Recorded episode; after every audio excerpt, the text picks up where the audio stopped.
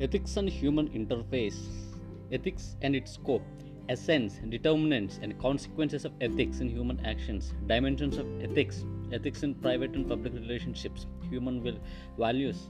Lessons from the lives and teachings of great leaders, reformers, and administrators. Role of family, society, and educational institutions, including uh, inculcating values.